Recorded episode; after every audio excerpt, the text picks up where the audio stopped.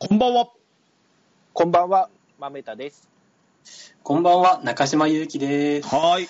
先生、お久しぶりでございます。あ、どうもどうもお久しぶりです。半期に一度の召喚に。はい、なんかもう、だんだん慣れてきて、あの、もう本当、もう、なんかついこの間前の収録をしたような 気がしてきちゃうんですよね。昨年のやっぱ秋ぐらいでしたっけか、確か。そうですね。はい。はい。そあの、で、そ、そんなこんなでありがとうございます、今日も。ありがとうございます。あ、いえいえ、こちらこそありがとうございます。あのー先生の、あの、オープニングトークはですね、はい。これ、先生の、あれですよ、近況など、我々ファンは。もう、うん。や、でも、あの、本当、えー近況なんですけど、結構、あの、なんですかね、仕事の環境が変わりまして、はい。はい。前の収録が、えっ、と、何月ぐらいでしたっけ？く去年はね、くえっ、とね、この、あの、収録メモを見るとですね、はいはい。去年の9月ですね。うんあ、はいはいはい。はい。ということは、あ、じゃあ9月24日、ん？うん、そんなもんですね。じゅ 10, 月公開分になってたんで。そうですねあではですね、ちょっと、そのちょっと後くらいに、えー前のお家からあの仕事場を引っ越しまして、ほうほうほう。と、なんか、あの、というのも、えーいわゆる、まあ、ちょっとコロナのことがあって、うん。はい。仕事場にこう、アシスタントさんをたくさんあの呼ぶというのがちょっと難しくあなってますあ、なるほど、なるほど。で、はいえーじゃあ、あのーもう、その、いや、今までちょっとかたくなにデジタルにもうにしないように、かたくなにじゃないな、単な単なるこう、怠けてデジタルにしてなかっただけなんですけど、まあ、これはええ加減やらんといかんということになって、あのー作、作、え作、作画ですね、作画のデジタル化を進めて、はえーあと、あの、なんですかね、編集部とか、あとは、スクエニさんだとか、そういうお付き合いで、こう、あの、東京の方に行くこともすごく減ったんですよね。はあ、はあはあはで、えーちょっとほとんどこう、東京の方に出ていく用事が減ってしまったので、で、したら、もうちょっと、今より、今いるところよりも、もう少し東京から離れたところで、ちょっとのんびりなところで、あの、もう少し広い仕事場を構えられるなということになりまして、うんうん。は。い。で、えーまあ、ちょっと遠くに引っ越した、遠くってことじゃないんですけど、引っ越したんですけど、ほう。前はあの千葉県の、千葉市のもうちょっと東京入りぐらいのところに住んでたんですけど、はい。はいはい。はい最近はちょっと千葉市よりももうちょっと、千葉市というか、今、市川市ですかね。千葉市の隣の市川。ああ、はいはいはいをしまして、うん。いやー、すごいのどかな環境に引っ越して、なもう、なんですかね、えーのびのびと作画をさせていただいてます。つまりう、ん。あの、やっぱり、その、環境的なところと、その、えっ、と、さその、アシスタントさんを含めても、環境を変えたっていうことで、ちょっと広めになったってことですか？そうですね、だいぶ広い空間で、アシスタントさんも、えっと、あ、それでも完全にデジタル化したわけではなくって、えっと、いわゆる漫画の作作業だと、いわゆるペン入れまでアナログでやっているんですけど、はいはい。その後の仕上げですね、トーンを貼ったり、ベタ塗ったりとか、そういう作業をデジタルでするようになりまして、おそらくこん今回のコロナのことで、うんあのそういうふうに作画を変えた作家さんってかなり多いと思うんですけど、うん。うんですね。なんか業界全体でかなりその辺はこうちょっと地味に変革が起こっている感じですね。うん。ん。結構あの作家さんもこの作家さんもなんかずっとかたくなにアナログでやってたのにとうとうはいはいデジタルに変えたかみたいな人が結構いらっしゃって、ちょ、ちょっと先生、興味あって聞きますけど、あはいはい先生はいわゆる作家さんでじゃないですか。で、言っちゃなんですけど、自営じゃないですか。自営業って言ったらおかしいですけど、いやいや全然自営業です。はい、うんこの場合ってそういったコロナ対象の、はい、そのリモートワークにするみたいな環境を整えるのに対して、はいはい。なんか補助みたいなのってやっぱるんですか？あいやさすがにそういうのは特にはないんですけど、うん。あただ、そうですね、僕の場合は、まあ、あのー一回こうデジタル化するとするということで、はいえーっとい1話だけこうページ数を減らしてもらったような回がでしたね。はい。で、まあ、せいぜい大変だったのはそのくらいで、他はなあのそつなくこう収入とかも問題なくうんあ。りましたし、ただ、あの先生によっては、その、デジタルに、もうそもそもあのパソコンとかネットも本当、あんまり使ってないっていう先生なんかが急にデジタル化するときは、あの、なんですかね、いわゆるこうハードルがもっと高い人もうん。いらっしゃるうので、ん。完全にこうお休みとかになったら、なんかいろいろこう、なんですかね、今回の自営業のココロナの、えーまあ、コロナでこう収入が減った人に対する補助っていろいろありますから、はいはい。はいはいそういうの。を利用する人も多分いるんじゃないかとは思うんですよね。そうですね。クリエイターに対する援助っていうのもありましたね。はあはあはあ国からにも。その対象なのかそうも。ですね多分なんかあの、なんですかね、いわゆるこういつもお世話になってる、確定申告とかでお世話になってる税理士さんなんかも、なんかまあそういう感じでちょっと休まなくちゃいけないような機会とかありませんでしたみたいなことが聞かれたんで、まあ僕は特にはなかったので大丈夫ですということになったんですけど、うーん。なるほどね。まあその辺はなんか、ななんやかんやちゃんとフォローしてくれるっていうのはさすがにすごいなって感じでしたうんね。いや、でも、お引っ越しをされたということで、まあね、はいはいあの、そうやって環境が変わられて、またお仕事も含めて、いろいろとね、えー変わられてはいると思うんで、そうですね。学人先生、あれじゃないですか、そそんなドタバタって、引っ越しって結構パワー使うじゃないですか。使いますね。引っ越し本当ほら、ぶまず物件探しから始めてですね。はいはい。そうですね。うん、で、あ、あれがいいだ、これがいいだって、多分何件か見たりとかもすると思うんですけど、そうなんですよね。そういうのから含めて引っ越しや、いや、さてしましょうってなった場合は、今度ひ、引っ越しのね、段取りの方も、なかなかこれまた大変だったりとかですし。いやー昔からその広い仕事場が欲しいみたいなのはあったんですけど、はいただ、うん前はあのアシスタントさんが特にこう締め切り前とかに結構あのバタバタってしその時間なんですか、ね、時短で仕上げるためにたくさん人に声をかけて、うん。あのたくさん人が入るっていうことがなんか、ね、一番さ最終日とかその前の日くらいでたくさん入るようなことがあったので、結構その仕事場の広さが割と重要だったんですけどいわゆるこうなんですかねデジタル化するあ、はいはいはい。仕上げ作業なんかがかなりリモートでアシスタントさんが家で作業するパートが増えたので、うん。まあ、おかげでなんか仕事場の広さがそれほどむしろ必要しなくなって、あの結構条件が楽になったんですよね。ですね。なんか、人によってはかえって書きやすくなったっていう人もいて、やっぱ、そうですね。今までだと、アシスタントさん一箇所に集まんなくちゃいけないかったんで、遠方のアシスタントがちょっとだ頼めなかったりしたのが、うん。そうですよ人によっね。てはもう県またいでデジタルで仕上げと何で画像を送り合ってやってる人とか、うん交通費とか交通のそういった便とかめ時間とかがかなりやりやすくなったっていうふうなことを聞いてる情報もありますね。そうですね。アシスタントさんもやっぱり家で作業できると楽って言ってますからね。うんうんなるほどね。うーん。まあちなみに先生って、線ま線までは今まで通りあのペンとインクで書いてるみたいな感じなんですか、今のとそうころは。ですね。ただまあ、あのー一応こうデジタルで線を、あのペンを入れる練習なんかもしていて、はいはい、装備の4コマなんかは、最近はあのちょくちょくあのオールフルデジタルでやってるあ、そうなんですか？回なんかも混ざってますね。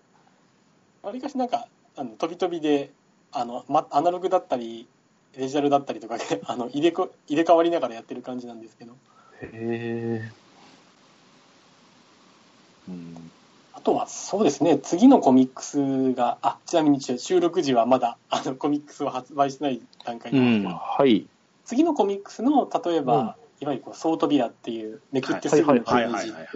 扉のページとか、うんあの途中の企画ページ、はい。あれですね、えっと、写真企画のページなんかは今回あのペンも全部フルデジタルで書いているちょっと見比べてみると面白いかもしれない。なるほどなるほど。なるほど。こういうの聞けただけですごいですね。はいはいはい。い。やーそうきてん。いや、なんか、今回、あの、初17巻の初映はもう先に出てたんで、ああ、そうだそうだ、はそうです背景とか、あれ、ちょっとなんか処理違くね？みたいなことはちょっとうん。こそこそ言ってたんですけど、うん。あうんあ、えあえっとですね、あれ？あれはですね、あれも全部もうデジタルでやっちゃってまして、ほああれ、塗りもデジタルですか、全部？そうですね、わあれも、あれはもう、いわゆるこう線画からデジタルですね。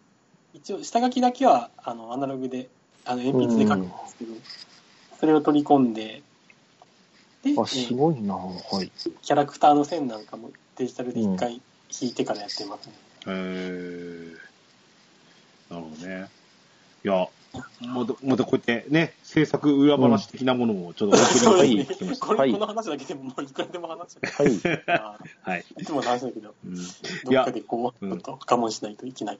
や、あの、そそれにも、まあ、環境も変わったところもああるでしょうし、けども、先生、まず、あの、そういった、あの、万全の体制を整えてお仕事もしていただきながら、あれじゃないですか、ゲームの数時間も、その、引っ越しに伴って若干少なくなったりしてたんじゃないですか、ひょっとして。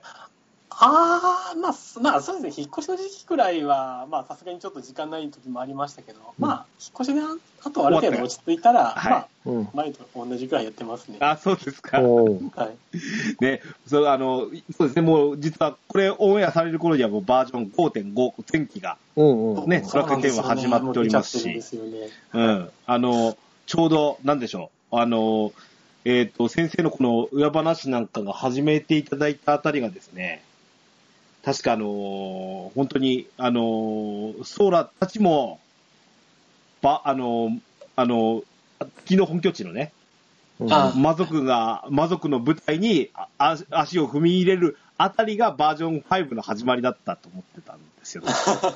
うんうん。くしくも、なんか本当に、あの、徐々に、あの、んソーラの本編の方もね、あの、うんえっ、と、そちら方向にね向いてたりもしますし、はい。うん。あのーそれこそバージョン5が、まあ、この夏ぐらいで終わるのかな？そうですね。うん。うんそういうふうには見てますけどうん。思ってますけど、あの、どんどんどんどん、えーその頃にはまたソーラの次回、次回のも出るのかな？っていうタイミングになるでしょうから、そうですね。えーちょっと楽しみにしたいと思います。はい。そっかそっか、どうなることやら。はい。アジャン6の話なんかもありますしね。まだまだ楽しみは。はい。それでは参りましょう。オープニング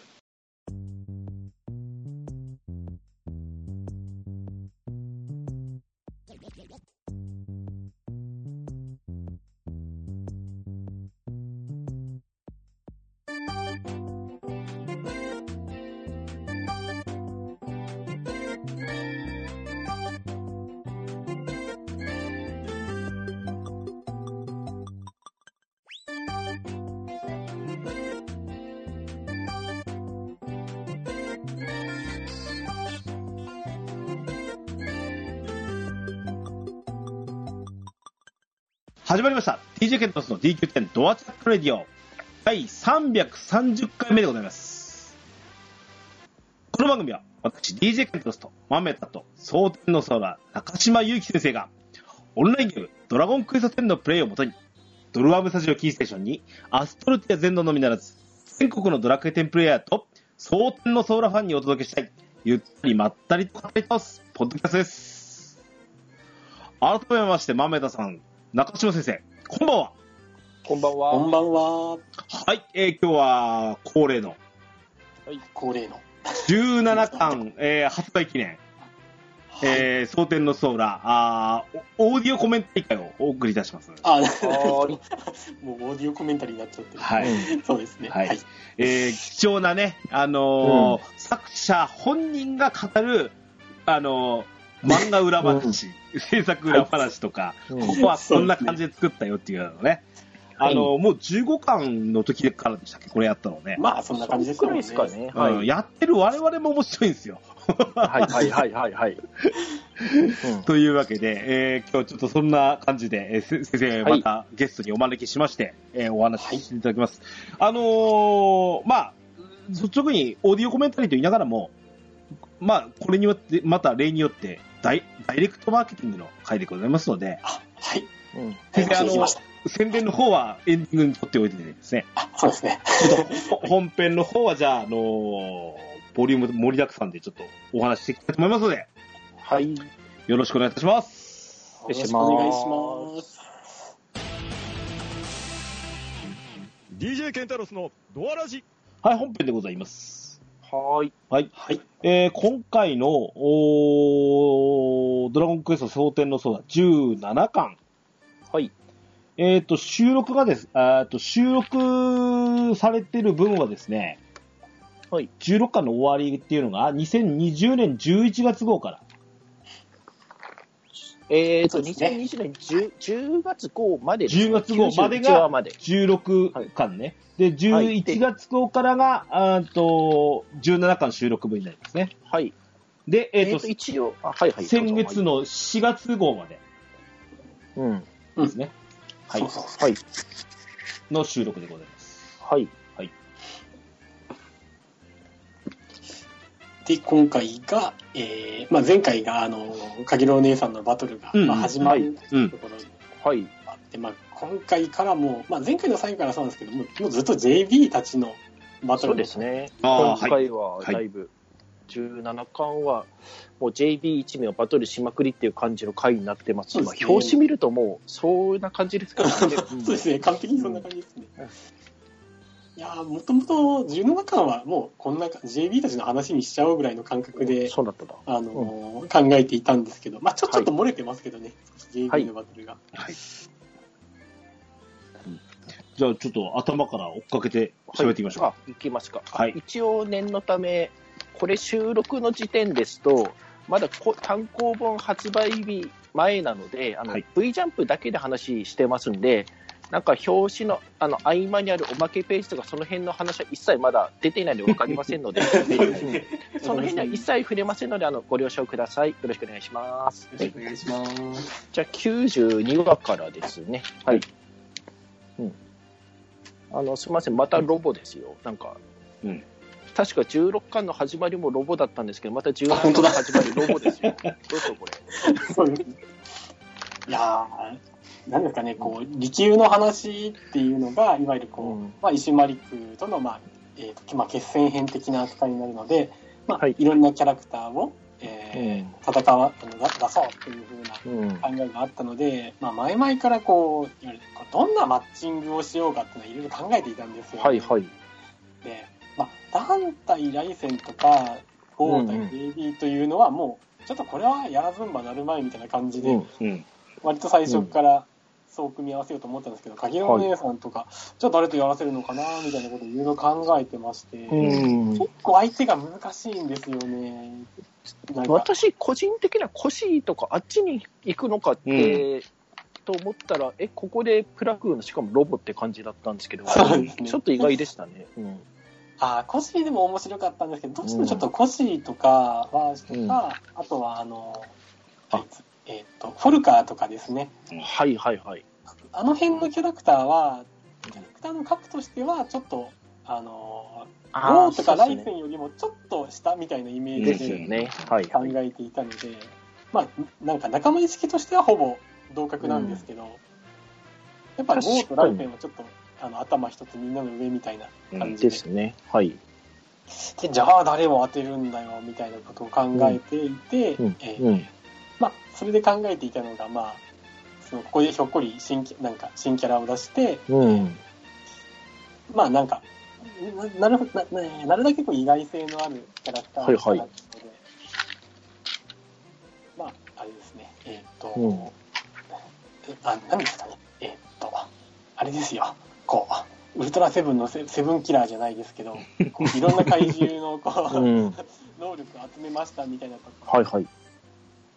とできたらいいなとか、うん。あとはあれですね、かぎろう姉さん、あの写真企画とかで、かぎろう姉さんと戦いたいみたいな人って、めっちゃくちゃ多いんですけど、あ、多いんですね、やっぱり。多いですね。多分パなんですかね、応募のパターンとしては一番多いんじゃないかというくらい、もう最近はそうでもないかな、昔はものすごい多かったですね。なんか、戦いたいなのか、あの、切られたいって嫌なよ、嫌な想像なのか、どっちなんだろうな、それは。うん、まあ両方あります。両方でしょうかね。両方あります。で、えー、あ、だったら、その、なんですかね、冒険者チームと鍵のお姉さんが戦うことの、なんですかね、疑似的な、あの、形で、はいそうういう、ん。あの、んことをやっても面白いかなと思って。うんで、その形でうまくまったのは、これコピーロボットみたいなこいつっすよねそうで、すこれ。よね。うんはい。すごいっすね、この技術力、プラプラクーさん。うん。そうですね。同期して、それでリアルタイムで学ぶって、なんか、うん。5G で Wi-Fi かなんか入ってるんですか、これ。一体なんか。ああ。多分入ってますね。入ってますよね入ってますね。ロロゴは。うん。えっ、と、それで、まあ、最初ちょっとびっくりして、打ち合ってう、んしばらくしてて、同時進行の、ここタイトルいいですよね、90には生と同。うん。同かげろうお姉さんと、で、90にはめくと生の方の来戦隊ダンさうん。あ、そうそう、そういうイメージですね。ん。ううん。いや、この対比かっこいいのと、ダンさん似合いますね、こういう戦い方。うん。うん。ああ、うんもう、ちょっとこれはもう前々からやってみたかったんですよね。そのスナイパー戦っていうのは、ちょっと少年漫画では、なんですかね、なんですかね、ネタとしてはちょっと難しいし、絵面的にもこううん盛り上がりにくくて大変なんですけど、うんスナイパー戦って、うんあの、ゲームの中でも結構そう、あの、演出が難しいと思うんですよ。難しいですよね。割と地味じゃないですか。はい。まあ、ずーっと黙ってて終わるとき一発でパンで終わるとかそういうのがありますからね。ですね。そうですうね。ん。えけど、この駆け引き読み合いあるのと、この二人のキャラに合うんですよね、やっぱり。真正面から打ち合うキャラじゃないんで、二人とも。うんですね。むしろ来戦が面白くしてくれた感じですね。そうですねあーそうですね。単なるスナイ普通のスナイパー同士の打ち合いではなくて、うん来戦はだいぶ変則的なことをしてそうでくれるのすね。えっ、と、曲者とも、なんだ、長談が当たり前ですかね、この人。そうですね。そうこれなんです。先生、この来戦の、あの、はい登あの登場というか、もうこのキャラ作りした時っていうのは、もうここでダンとのスナイあのスナイパー戦っていうのを少し考えてました？いや、実は来戦が登場したばかりの頃だとそこまでは意識しなかったんですおよね。ー、へえ。えね、さっきもね、まああの、マッチング、バトルのマッチングさせるのに、考えるって時に、これって、ね、今聞いてても、あの、これって考えて作ってたんかなって思っちゃったんですよ。うん先どうしてもなんかキャラの格的に釣り合うキャラクターを用意しようと思うとどうしてもこうなってしまうと生いうか。そうですね。強さ的にぶち当てんだったら、やっぱこの二人だよなって。あの、存在感とかキャラの相性的にもこの二人ですよね。うん。そうですね。まあじゃちょっと逆のパターンとかもちょっと考えたりもしたんですけど、その、うんダンと来戦、あダンと来戦 GoJB じゃなくって、うんえーダン対 GO とか、うん JB 対来戦みたいなバトルでもまた別の演出ができて楽しかっただろうなとはうん。思うんですけど、ちょっとそれ、どっちかが近づくまでの勝負って感じですよ。そうそうですよね基本的には近づかせるか近づかせないかみたいなうん戦いになりますよね。すみません。ファンとしてお伺いしたいんですが、あ、はいはい。来戦対マルチナっていう線はありました？ああ、今回はあんまりそれは考えてなかったですね。ちょっと一戦をもうやっちゃっているので、うん。ちょっとだけ再戦楽しみにしてました。はい、あすいません。そうんというかまあ、いわゆるこう、うんマルチナのバトルを見たいという人は多分、まだまだいるんじゃないかと思うので、あの、すみません。2年ぐらい待ってるんですけど。そうですよね。もうだいぶ長いこと、この人ばかり。はい。あ、けど JB の人たちも5年ぐらい待ったんですよね、JB が。いやー、そうですね。よくみんな、皆さん、こう、JB とかゆるゆるたちを待っていてくださって、はい。いやー、けどね、かげろうお姉さんで、に戻りますが、はいはいここのからくりの仕組みと、うん。まあ、ドキドキしてんだけど、この、なんですかね、途中から、100人の冒険者の、あの、この技とかも使い出したのも、うん。はい。これみんなすっごい歓喜してんだろうなって思いつつ見てましたけどね。そうですね。なんか、うん。限まあちょっと、もちろん100人の冒険者さんたちもそうなんですけど、えーまあひょっとしたらこう、なんですかね、画面に出て書かれていないところで、うん。なんですかね、他の読者さんのプレイヤーさはいはいはいはい。技をコピーされて戦っているかもしれないとか、うん。なるほどそんなことも想像してもらっても楽しいかな、みたいなことを考えてはいましたね。うん。じゃあ、ひょっとして我々のデータもこの中に入ってるかもああ、しれないそうそうそうなんか、まめたさんと戦っているかもしれないし、ケンタロウさんそうと戦っているかもしれないという。うちのプク何の戦力にもならないんですけどね。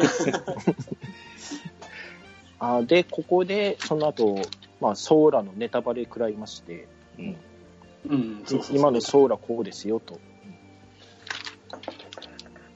いや、けどここね、なんか、ちょっといきなり体勢変わったっていうか、影郎さんの冷めっぷりがこれがすごいっていうか、うん。そうですねあ。と、うん、いきなりこう、ちょっとキュンと、キュンと一瞬来ちゃったんだけど、うんいや、バラすなよーみたいな。生で知りたかったのに、みたいな。うん。うんあと、すみません。あと、この表情、ものすごく好きです。だからあんなに可愛いんだよってこの表情、ものすごく好きです。ああ、そうですね。なんかこう、ちょっと、前にこう、石丸区に可愛いって言ってるようなうんシーンとかあったんですけど、なんかちょっとあの表情が僕的にはもっと、はいはいもっといい表情かけたのにとかちょっとリベンジしたくて、こうまた別の、はあはいはいはいはいはいちょっと切なげな表情で。ほい。うんで、そこからバカにされた、ちょっとロボ、ロボ、ロボコさんが、まあ、ちょっとほ自分の限界を超えた力出しちゃって、ちょっと暴れ始めるうんっ。て、これどうやって繋がったんでしょうね、この情報を繋げて。魔界から引っ張ってきたのかな、これ。あ、だどこ、どこ、どえーとどこかな？どこか？なうん。えーえっ、と、ゼルドラとか、アンルシアの姫の情報、どっから持ってきたんだかなっていう。ああ、いやーだってアンルシアは多分キラーマシンなんて絶対どっかで何体に倒してると思いますし、まあ、まあ、それは確かに。ゼルドラドとも、まあおそらくはなんかお付き合いがマリクたちとああって、りますか。魔元宮殿にこう、うんあの、遊びに行ってるような写真とかも書きましたし、うん。まあなんかお付き合いがあるので、どっかこうゼルドラが戦ってるところを、うん。まあ実はこっそりこう、あのーちょっと記録していましたみたいな。はい。まあ、そういうつながりですかね。まあ、あれを技というかどうかはかなりこう、あの、微妙なところですけど、ただ、あれ？ですうんね、えっと、あの、新新魔元宮殿の中にあのゼルドラはいはの娘さんのクエストとかあるじゃないですか。いましたね。はいはいはい。で、なんかこう、娘さん曰く、あのゼルドラドも、いわゆるこう、元はその、多分娘さんと同じ人間型の、うんあ、の、種族だったの、人間型っていうか、まあ、人間型のその魔族うんうん。だったのが、なんかこう、技を極めてああなったって言ってるから、うん。もう、うんあれも技だ技だ、技だからいいんだ、みたいな感じで。何ですかね。大い伝承の儀式みたいなのありましたよね、あそこのクエで。うんそうそう。うん。あ完全再現しちゃった、ここまでかって感じですけど。うん、で、92はラストで、はい。まあ、こう来たかって思いましたけどね、これ。ばったりって多い。これもまあ、いわゆるこう、なんですかね、スナイパー戦の醍醐味というか、うん。あの、なんですかね、えっと、うん。で、ぐなんですかね、自分の居場所を知らせないっていうのが、うん。何より、まあ、大事なわけなんですけど、うん。うん。えーそうやって位置取りをしている間に、うんあの接近遭遇しちゃいましたっていう。はい。ここで、で、終わらす、終わるんですよね、92はとりあえずここで。そうですね。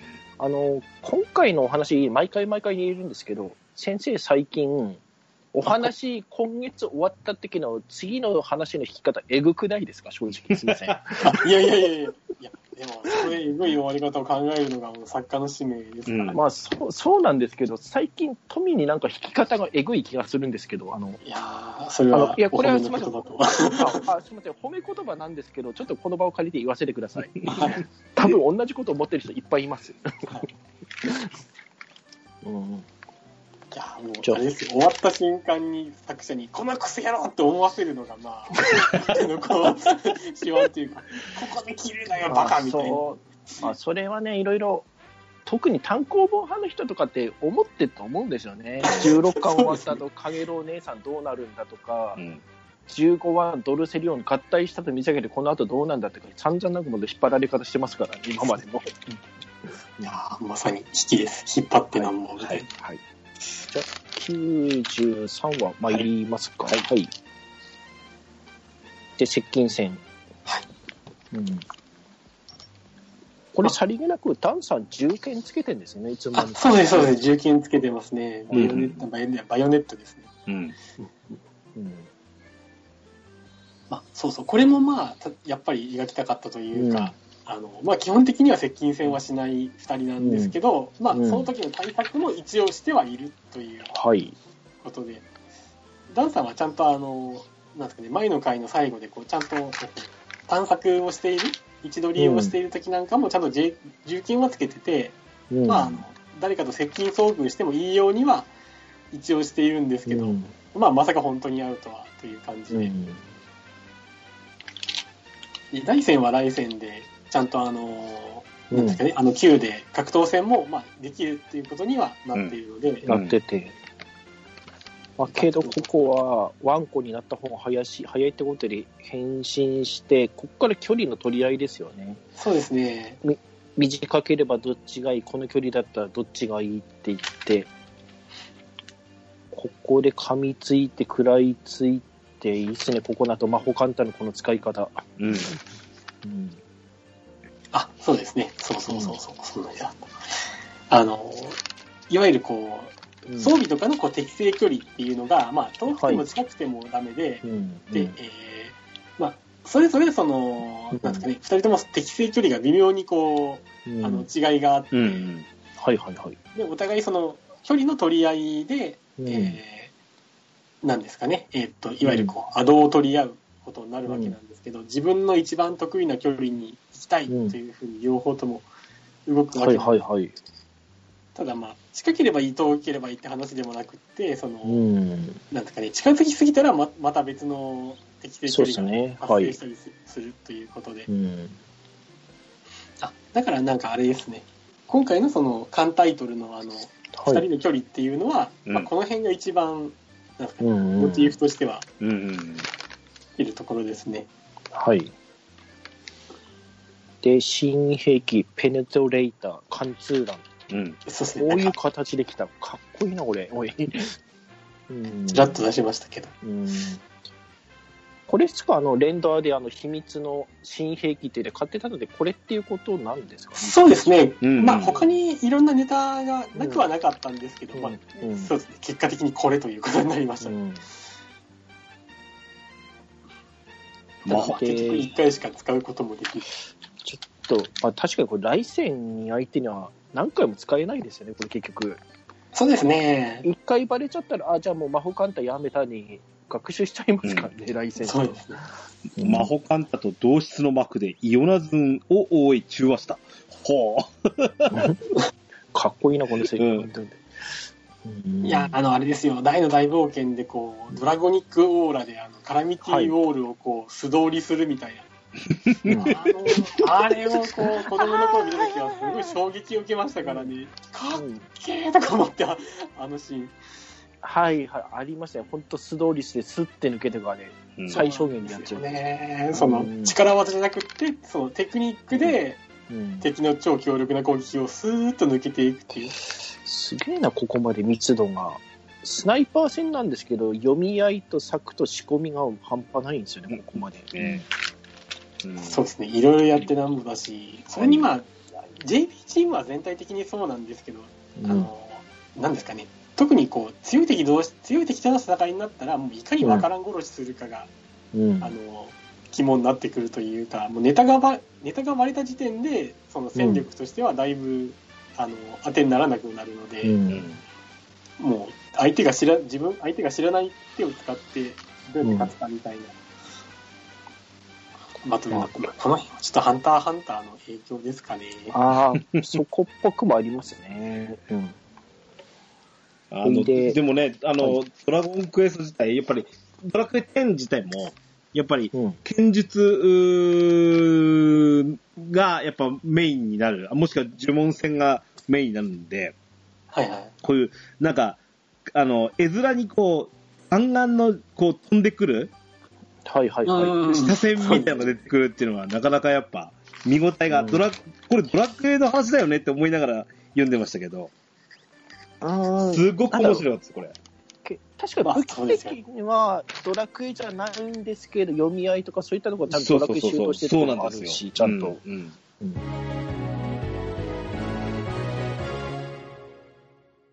で、生から銅につって、かげろう姉さん、うんハイテンションで暴れてますよ。はいうんはい。楽しくなっちゃいましたっていう。けど適応してんですよね、このこの人絶対勝つことより途中から楽しむことの方が目的になってるんそうですよ、そう、そう確実にですね。うん、さすがですわ。うん、でやばい技どんどん来るしな。どんどんこう、あの、突入部隊の皆さんがこう、襲いかかってくるというシーンにうん変わっていく。怖いな、この連続攻撃受けたくねえな、これ。うん。うん。いやーなんかでこもう、まあ、これはその前前の回からの話なんですけど、うん。なんですかね、えっ、と、カイリさんのビッグバーンとか、はい。あと、えーちょっと後半分かりにくかったけど、あの、えっ、と、うんユージスさんですね、あの、イケ、イあ、ケはいはい。いや、いい。イケメディの、うんあの、4人組の、えー、居合ですね。いわゆる逆手居合をテーマにしてるんです。超党の逆手居合というテーマで演出してるんですけど、うん。まあちょっとあれはさすがに少し絵絵だけでやると分かりにくい感じだったので、しまってなんか書けよかったなと思ったんですけど、で、こっから今が回、ライオンさんの人形切りと、うん。えーと、その後、ライティアさんの、えーと、蹴りと、えーと、間挟むと、ライティアさんがあってここにそうですね、その後、ライトアップさんとか、ライトアップさんと、うん、ちょっと100人いるとごめんなさい、なかなか出てこない。そう、名前がで全部出てこない。えっと、えっと、えっと、あの、うん、あれですよ。うん。おおもちゃの兵隊の、あの、うん、ラ行だったりの覚えてる？ちょっと待ってくださんというのがすいません、本当に。あのあの、くるみ割り人形。はいはい。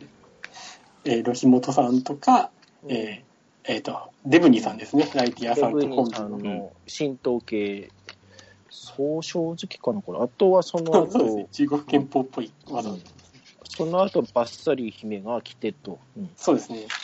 であんまり意識しなかったんですけど、その、うんルクレティアさんの、あの、うん目が開いた、目を開いたじ状態でこう、そこ書いちゃって、いや、別にいいんじゃないですか、それは。という、ということは、なんか、ルクレティアさんの本気で切られたキラーマシンがどっかにいるんだなとか、想像しながら。割と最近の出来事なんじゃないですか、これ。そうそう、多分そうです。うん、利休のどっかで切られてますね。で、不幸なキラーマシンが一体だけいます。ここでモーションが最後、これゆるゆるとソーラの合わせ技、うんあ、そんな感じですね。うん。うん、で、行こうとして、あれ、俺だどうすんだろうって初めてここに来て、ついに二刀流、海岸っていうことで。まあ、そうですね。うん。うんなんですかね。えーっと、あれは、用心棒じゃなかった、椿三十郎か。昔のこう、倉沢映画で出てきた、割と知る人ぞ知る、こう、あの、抜刀術のアレンジなんですけど、まあ、あの、ソーラ座談会とかでマージンさんとかがめっちゃあのうん言い当てていて、ああ、うんもう、やっぱ知ってる人は知ってるんだなっていう感じでしたけど、うん。あの方映画めちゃくちゃ詳しいからな。ねうん。はい。いやー、ここは最後はあっけなかったけれど、かげろうお姉さんわざと楽しんでた面もあるでしょうからな。あまあまあ、それはもう全然わざと楽しんで、ただ、わざと楽しんでるっていうのもあるんですけど、その、うん一番その、かぎらお姉さん自身の、いわゆる剣が冴えるタイミングっていうのは、結局そういう風に作っていくしかないみたいなところもある。はいはいはいはい。なんか相手が自分を乗らせてくれないと、自分もなかなかこう、うんなんですかね、鈍ったまんまみたいなところがあるキャラクターなあんで。相手が強いほど、うん。どんどん出す、本気出すっていうパターンですかね。そうですね。うん。で、ここで割と意味深な言葉出てくるんですけど、うん。あ、はいはい。命そのものこと作ることじゃないのかっていう話。うん。そうですね。ちょっとまあ、まあ、博士のなんかテーマに関係してるのかな、みたいなことをちらっと匂わせて。うん。確かに疑似的にせ生命作ってるような集まりなんですよね。人形と機械とアンデッドと植物。うん。そうですね。うん。まあちょっと、アミーだけ多少異色な感じではあるんだけど、うんですけど、残りの3人は何かしら、あの、何、別のアプローチだけど、近いテーマを扱ってるみたいなうん。感じで。まあ、ここが、ちょっとまだ続いてるので、これからどうなるかっていうことで、はい。交互期待です。影の連さんまた倒れちゃいましたな。はいうんなんかもう、ちょっと、うん、今日キャラはなんかみんなそんな風にしている気がする。いかん。うん もっと別の終わらせ方も考える。で、続いてダンさんのターンですね。うんもう、ねもうこのままかげろう、かげろう戦ので終わっちゃうのかなと思ったら、また、再度、うん。うんそうですね。ダンのパターンに戻ってきて。で、だから、あの、再び言いますが、だから、えぐい弾き方するんじゃないっていうふうに思うんですけど、だからこれもこれもこれも。そうですね。うんえっと、これがどんどんどんどん場所変えて、ダンさん本気モードですよね。これ、隠れて衝撃しまくってますからね。んそうですね。もうこの辺とかなんかもうもろに、あれですね、スターリングラード、まあ、また映画の話になりますけど、映画のスターリングラードのこう、スナイパー戦を、こういうの描きたいとか思って描いたようなシーンでしたね。はい。あれも本当残壕にこうカムフラージュしたり、んその狭いところに隠れたりするのがこう、シーンがすごく面白くて。うん。そうですね。うん、俺もあれだな、メタルギアソリッドやってた時の、はい。スナイパー戦かな？あの、はいはい必ずいるんですよね。あの、もう絶対動かないし、ギなギーリースーツってやつでしたっけ？あはいはいはいはい。あの、草が、あの、う草に擬態するようなやつを着てね、あの、うん。それをいかに発見して先に撃つかみたいなとこですからね、これって。うん。いや、でも本当、それですね、ギリースーツじゃ、ギリギリースーツか、まあまあ、マントというか、うん。まあ、布に隠れている感じではありますけど、うん。はい。ただまあ、そうですね、なんか、ひょっとしたらなんか、魔法、実は魔法のマントかなんかで、こう、あれに隠れていたら、その、勝手にこう、周りと同じような、あの、迷彩が浮かび上がってきてとか、うんそういうアイテムだったら面白いなと か思いながら書いてますけど、なん、かそんな呪文ぐらいあってもいいような気しますけどね、なんか。あダンはそんな魔法のアイテム持っててもおかしくないなっていう気はしますね。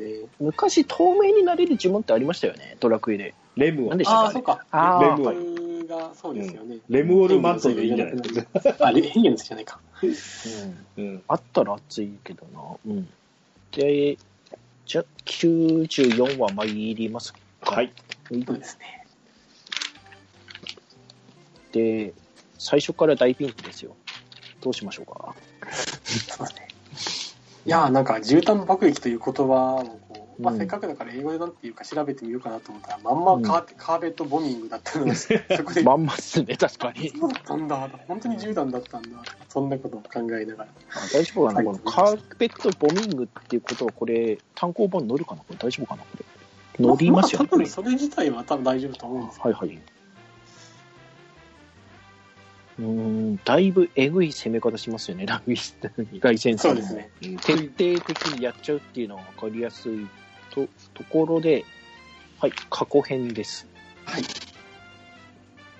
そうそう、まあなんか、うん。そそあのーなんですかね、まあ、ようやくこう、なんとか JB とか久しぶりにこう描けたということで、えーちょっとそろそろキャラクター掘り下げてあげようみたいな感じで、まあいろんなキャラクターの過去は、あの、なんですかね、ソーランの特設ページのところで結構好き勝手に書いてはいたんですけど、まあ正直あれを全部語れるか、それとも語れない部分が出てくるのかまだ何とも言えないんですけど、うん、ちょっとまあ、そろそろかないろいろ語り始めようかなみたいな感じ。で。はい。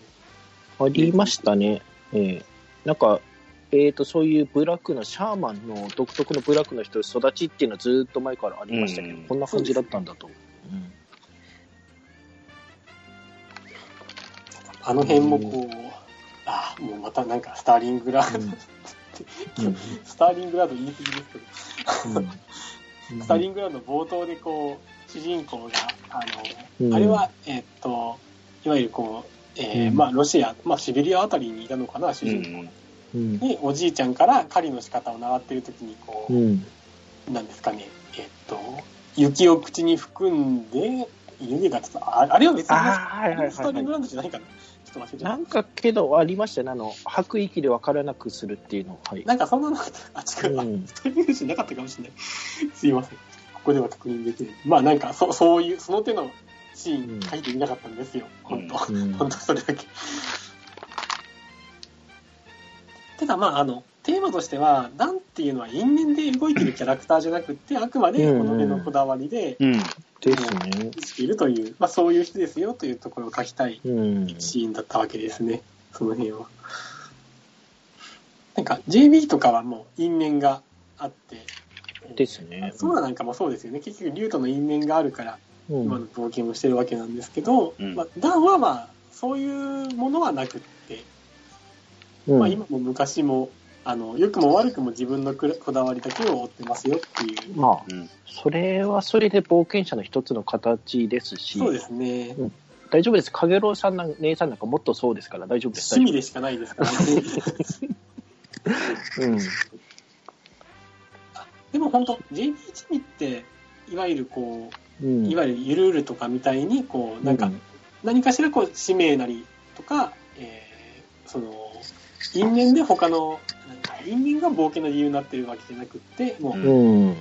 なんですかね、ぼいわゆるこう普通のプレイヤーさんが、あなんですかね、えっと、もちろんこう最後のエテーメみたいな、ストーリー上の立場として楽しんでる時もあるわけなんですけど、そうじゃなくて、あの、うん全くそんなとは関係ないアストルティアの一住人として自分をこう捉えて楽しんでいる時をこう想定したような、あの、キャラクターなんで、JB12 というのが。ですね。本筋のストーリーを進めないでサブクエとかをいっぱい解決してる人ですよね、本来ですそうですこの人たち。ね。はい。そうそうそうそう。別にネルゲルとかマゼサゴーラとか関係なく。うん。はい。今日実際戦ったらネルベル倒せちゃうんだろうな、この人たちな。どうなんですかね、一応こう、作中のこう、ネームの敵はものすごい強いっていう風にはい。肯定しあ、てそうなんですか。書いているつもりではあるんですよ。ラズワーンとかめちゃくちゃ強いはずなんですけど、いはい、は い。やー、そりゃ、そりゃラズバーンなんて、今でこそこう、毎日一人ずつ狩られてるような感じにはなってますけど、強かったですね、確かに、当時は。うん。はい。えー、で、ダンさん、カーペットでどうやって切り抜けるかって思ったら、単純に我慢しました。我慢しました右足。うん。うん。これは、まあ、スナイパーものの醍醐味ですよね。うん。あの、もう動いちゃダメっていうう、ん。方を出したらうんバレるから、痛くても動いちゃダメっていうシーンです。はい。で、ここから過去出てきますけど、うん。でこれって銃、この設定って、この銃って、あの、連ドアであの売ってるお店はありましたけど、かなりダンのオリジナル要素で作ってるっていうことなんですか、この設定で読み解くと。そうですね。なんかこう、もう、そもそもあの魔法の銃砲店というのが、うん。あの、なんですかね、もう、ダンと、その、おあの、ダン、なんですかね、なんですか、職人のおじちゃんとか、はい。あとはまあ、一部の、いわゆるこう、ガンマンチーム出てきましたけど、うん。はいまあ、。そういう人たちなんかも、おそらくは参加して、はい。えーまあ、同好会的な感じで作り上げてきたもんだと思うんですよね。うん。はい。なんか、そもそもまあ、ダンとか一部のキャラ、あのーガンマンチームの人たちなんかが、そもそも発起人になって、店自体できているような。うん。なんですかね、まだ試作品段階でいろんな人が開発してまくってる段階ぐらいって感じなんですかね。はい。そうそうそうそう。うんそんなイメージで考えております。はい。で、ちょっとあの、あ、この村のやり方にちょっとついていけなくなるかな、みたいな描写があって、うん。そうですね。ただまあ、なんか、うんじゃあ村の教えが古臭くてダメなのかとか言うと、うんそういうわけではなくって、うん。作中の価値観としては、むしろダンの方が、まあ自分の方が傷んで、むしろこう、なんですかね、ちょっと、なんですかね、自然の考えには、あの、いわゆるこう、背いた生き方をしているっていう自覚があって、うん。でもやめられないんだよみたいな、うん。そういう生き方をしてますよというシーンですね。はい。で、帰ってきて我慢比べっすよね、ほんとこれ。ダンさんしぶといな、思ったよりも。うん。でここの大駒で貫通してって、ライセンさんのところにバツンって当たる。ここの駒使い方すごいっすね、これ。距離感と発射感。うん。ためにためにためにためて打ったけど、ちょっと惜しいって感じ、ちょっと惜しいうん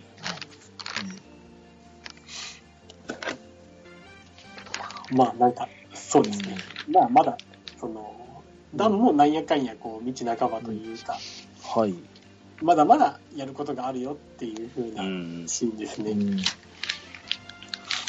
十分すぎる腕だと思うんですけどね、この差は。うん。よくこの爆撃さらに来たの耐えられんな、本当にって感じですけど。そうですね、なんか、でもやっぱりあんたちってこう、すべてを極めた、あの、最強キャラクターとかじゃなくって、うんあの、なんですかね、まだ全然こう、冒険者として現役というか、まだまだ、うん。あの、やりたいことも、えー、はい。極めたい技なんかもたくさんありますよ。ってうん。いう人たちなんで。そうですね、まあそういう、うん。なんですかね、えっと、ニュアンスを含めて、含めて、はい。えーまあ当てきれなかったということですね。うん。はい。そして、近づいてって、ライセンさん、ちょっと杖はなくなったけど、ちょっととどめを刺しに行こうっていうことで、着弾地点を探しに行って、はい、引っかからないよというふうにインパスを冷静に唱えるという。はいうん。ここら辺、本当ミリタリー色強いっていうか、罠とトラップの合わせ技と知恵の比べと言いますか。うん。そうですね、うんもうもう経験と、その、勘の良さうん。で、えー、なんですかね、うん。あの、その、やっぱりこう、力の、力でその底力勝負するみたいな感じではなくって、もうん。う、あの、とにかくそのその場でその場でこう、知恵が回るかどうかっていうところで、うまくが決まるようなうん。ところが、まあ、ここでは本当にそういうのが書きたくって、はい。でもとにかくもう、もう、罠の仕掛け合いと見破り合いみたいなうん。感じで、スナイパー戦はちょっと関係なくなってる感じですけど。うん。いや、けどここの読み合い駆け引き、やっぱ来戦相手にしてるからこそだなって、この辺は読み応えありましたけど、で、やると思ったらブービートラップで来ましたよ。うん。あそうですね。あんたが決闘書付きで最後に助かったぜ。うん。うん。そりゃこんなもん見分けられねえからなっていうと、これさっきまでの銃剣外してここに取り付けたってことですよね、これ、この罠。あ、そうです、そうです。同じうんナイフですね。はい。ね。うん。で、引きで、アマセとトーラとヨナで、うん。なんか不穏な大行進が続いていますよっていうところで、ちょっと伏線あって、はい。94これはちょっとね、エストリスさん、本当に怒っちゃって、ちょっと本気出してきましたよね、これちょっとね。そうですね。まだまだ、あの、柱人形はありましたっていうことで。まだこんなにあったんかいっていうふうに。まあ、あれですよ。こう、ガンダムシードディスニーで、こう、うん後半になったら、あの、デストロイガンダムがたくさんいましたみたいな、そんな感じで。あるある、まあありますけど、ありますけど。うん。ほい。えー、じゃあ次、95ですかね。はい。はい。と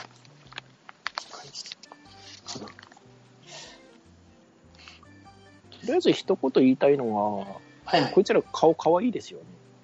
ああ、そうです戦ね。兵といや、あ戦闘、戦闘兵。戦闘兵。いやー、えっ、とですね、だだいぶ後になって、うん。えー、多分あれ、四つ葉のダンボーと同じ顔いかんとか思って。そうか、なんか、ちょっとなんとなく書いちゃったけど、これ、まあまあダンボーの顔じゃん。いや、大丈夫です、大丈夫です。あの、この顔あたり、あの、アスキーアートあたりとかでよくあるやつなんで大丈夫です。そうそうですね一。般一般化してます。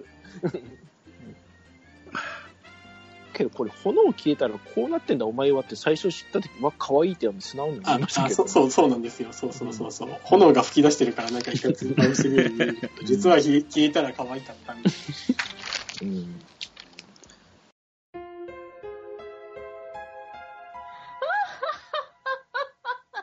ドワラジー。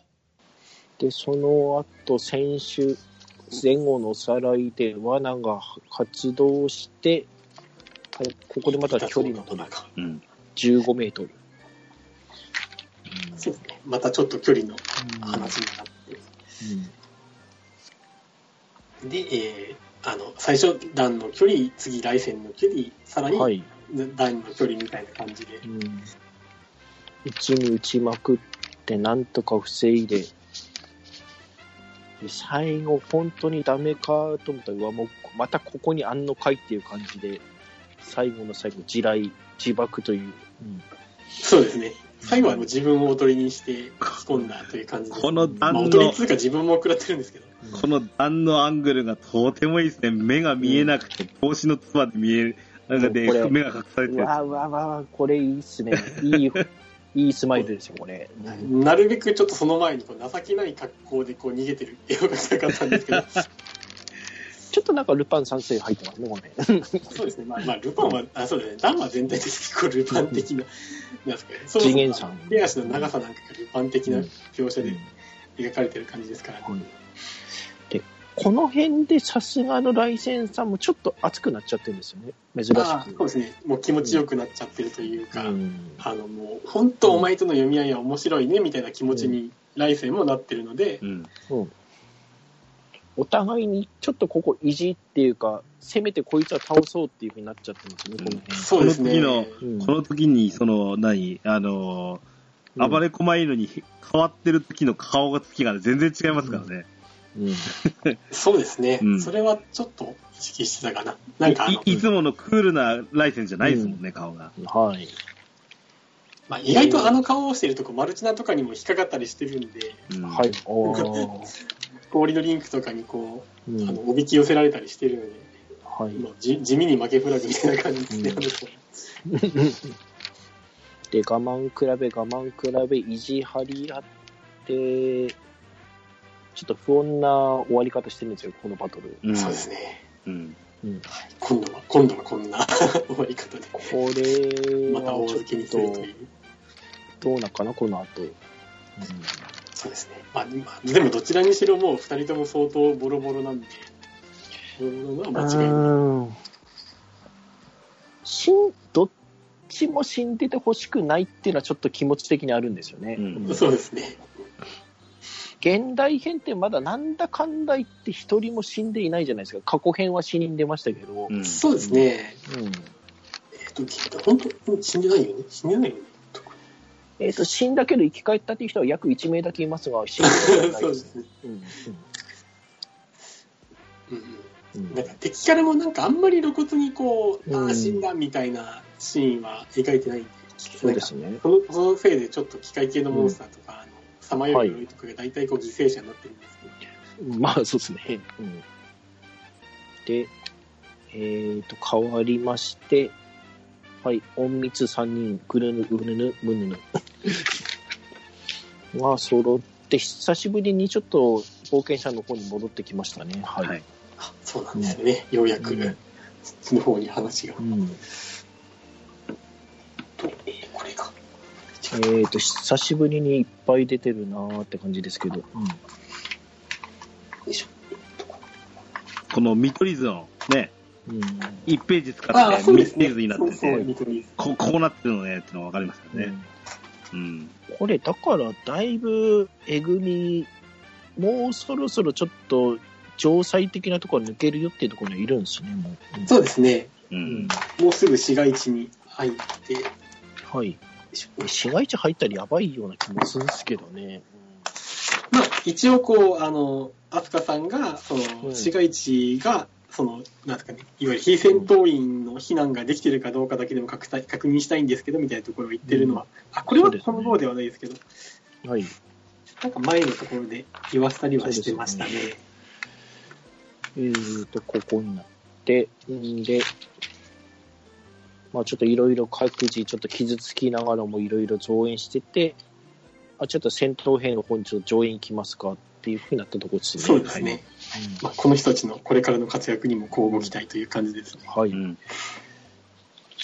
で、なんか、やばい実験が起きて竜巻起きてますって感じで、はい、久しぶりのあずさん。うん。うん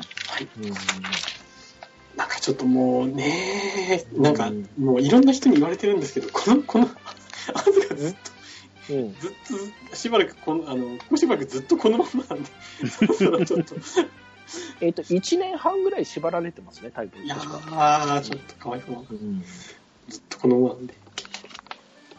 もうそろそろ、うーん、けど他の話も読みたいけど、ここもちょっと先に見たいっていう気持ちはあるんですが、ちょっと今の今のバトルとかちょっとしっかりちょっとただ書いてほしいって気持ちはありまして、そうですね。うん、いろんな人が見つめる中、うん、突然のワンコなんですけどね。うん。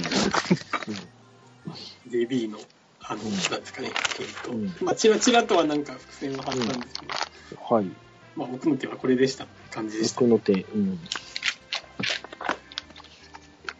トイプードルって多いって感じもするんですけれども、けどこの中では上官なんですね、勝位っていうことは。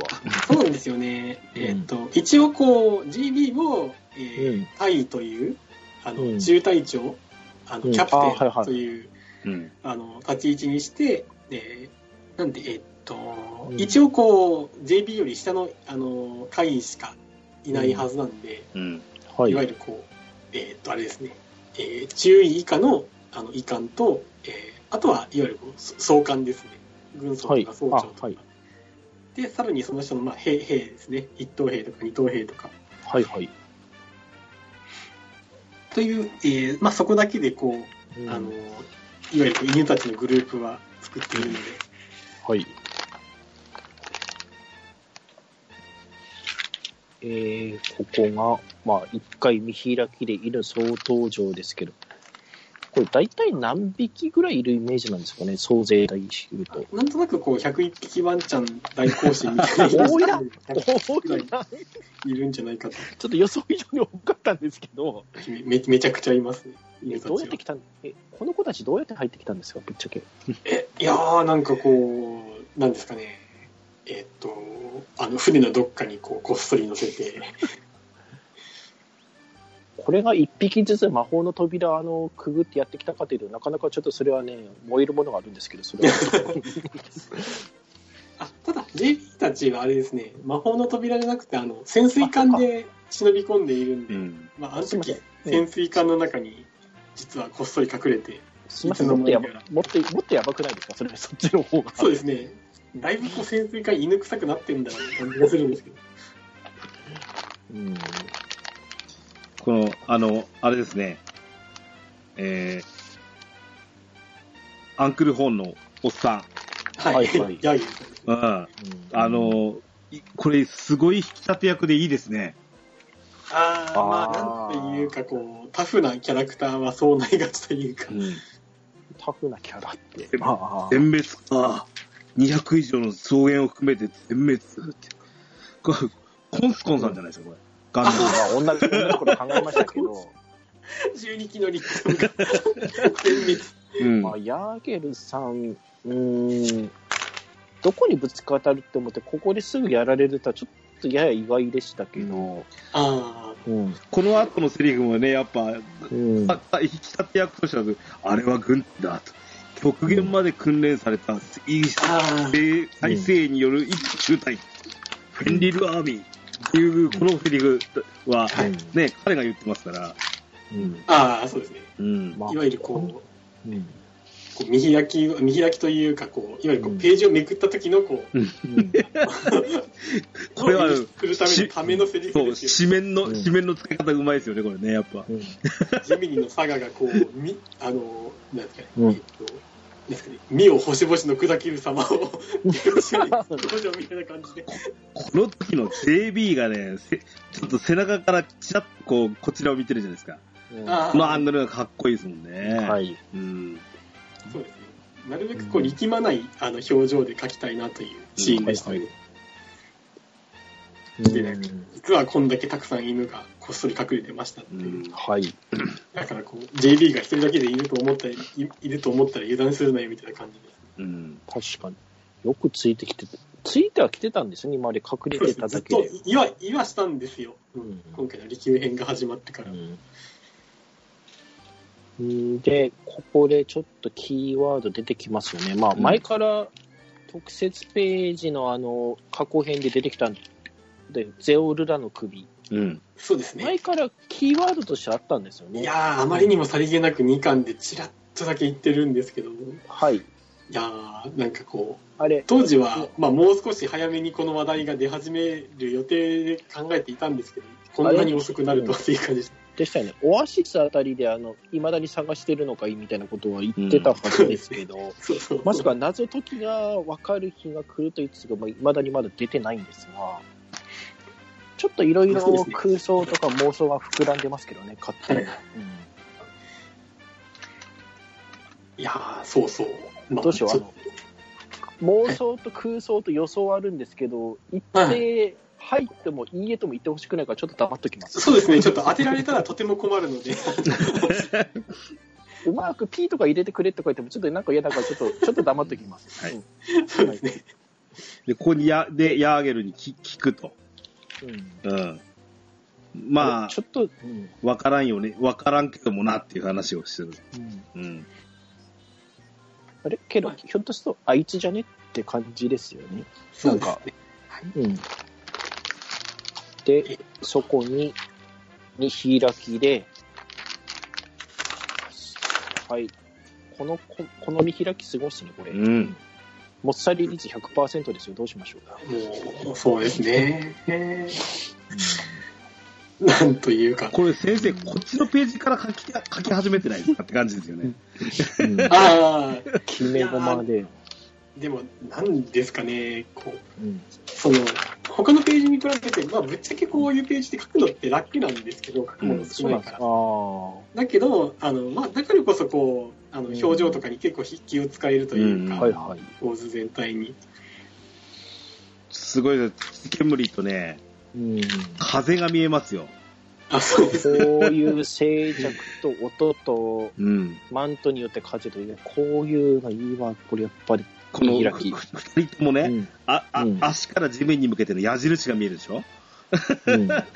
ゴーさんと JB も。うん。うんう。。うんん。なんてでしょうね、これ。おっさん二人なんだけど、かっこいいんですよね、この絵。いやいや、そこはもうおっさん二人だからこそ、言いますか。うん。そうでもまあ、本当若いキャラクターが、あの、なんですかね、うん生き生き戦うシーンっていう、まあ、あの、ソーラと石丸くみたいなバトルにも、まあ特に次に再開したら、あの、なんですかね、さらにこういろんな因縁をこうぶつけ合うはいことに。なるわけですけど、そういうのもいいんですけど、こう、あの、JB とか GO っていうのも、やっぱりこう、大人のこう、いろんなこう、なんですかね、しがらみじゃないですけど、背負ってるものがたくさんあって、うん。この睨み合いのシーンがあるわけなので、なんていうか、まあ、その辺は、なんていうかね、出汁の効いた、あの、なんですかね、シーンにできますよね、はい。よう、もっさり野郎。誰がもっさりだ、もっさり野郎。お互いを認め合うんじゃないって。この、ゴーが持ってる、うん。この大気があるじゃないですか。はいこれどういう仕組みでこの変形してるんですか、これ？でなんかこう、あのーあの、コンパスみたいな感じで、こう、ちゃんとこう、開く感じですよね、ガシャンって。まあ、各パーツが連動して動いていたらいいな、みたいな感じで、こう、書いているんですけど。あ、あの、モンハンとかに出てくる、あれですよね。あの、あの、スラークとか、抜刀すうんみたいな抜刀すると変形するやつでしょ？うんはい、そう、す。なるほど。まあ、こんなもん男の子は大好きに決まってるんだそうですねそんなもん。しかも、変形武器、みんな好きですよね。でうんうんゴーはこい好つと突き刺してハンマーみたいに使うっていうね。う。うんん。分類上一応かろうじて両手剣なんですね、一応。ただ、きそうですね。基本両手剣だけど、うんあの、まあ、なんか、歯っていうか、あんまり切れ味が良くなさそうな、もう、歯がついてる。キル的な感じですね。うんうん基本はやっぱ叩いてる。はい。はい。そして、ちょっと、えっ、と、海の上に戻りまして、うん。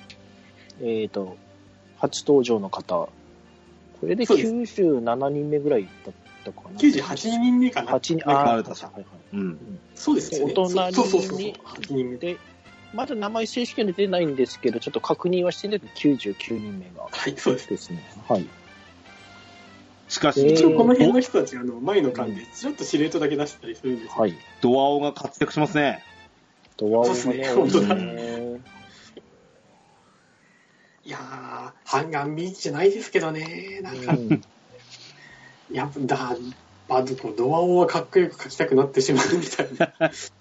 先生の作品はその系は強いなって昔から思ってますけど、いや、本当にあの、ドアオは、あるな。がずっと1年目、ドラクエ10 1年目、2年目、ドラオってそんなにかっていうけれどもって言ってるけど、JB はかっこいいって人はいっぱいいましたからね、やっぱり。うん。なんか、どうしてもこう、だってドアオ、ドアオの男のキャラクターで、あのーやっぱり最初にやったのどうしてもダストンだったし、うんうん。で、あのーえっと、ドア、ドルワームの、うんあの人、博士。えっと、ああ、ん道楽名前、うんはい。道楽だっドゥラけドゥ、ドラ。ドゥラドゥラドゥラ委員長ね。そうそううん。で、彼というかもうかっこいいキャラクターなんですけど、どっちかというと、こう、若気の至りで、こう、あうんの、かっこつけきれないみたいなところがあるキャラクターだったので、うん。はい。多分、ドワーフってあの、バージョン2の最後あたりで、最後あたりというか、いわゆるこう、あれですね無限、無限編かな？あの、うん。えっと、デスタムーアの、えデデスタムーアじゃない、えっと、ダークドレアムだ。ダークドレアムのエピソードで、えっと、あの、ドガさんですよね。うん。いわゆるこう、ドワーフ、ドワーフ、主人公の器になるドワーフの、えっ、と、えお兄さんでしたっけ？とかって。うん。あれ？なんか違ったかな？なんか設定間違えてる。まあなんか関係者でしたよね。あの、あの、砂のとこ冒険してたやつでしょ？そうそう、あの人。はいはいはいはいはいはい。であの人がようやく出てきた、なんか無条件に、あの、もうかっこいいしかいないキャラクターというか、はいはいはい。うんう。ん。いやー、なんか、まあ多種族だと結構かっこいいキャラクター、わかりやすくかっこいいキャラクター、結構ポンポン出ているわけなんですけど、うんはいはい。